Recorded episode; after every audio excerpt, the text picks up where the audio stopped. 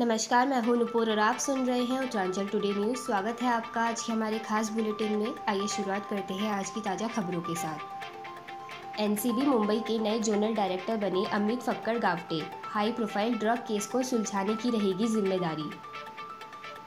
UP के जौनपुर जिला अस्पताल में एक साथ चार मरीजों की मौत। सभी मरीज़ गंभीर रूप से सांस की बीमारी से थे पीड़ित। जेब पर और पड़ा बोझ। बुधवार रात पीएनजी और गुरुवार सुबह सीएनजी के बड़े दाम। उत्तराखंड में फिर बदला मौसम का मिजाज। अगले दो दिन तक पर्वतीय जिलों में बारिश के आसार।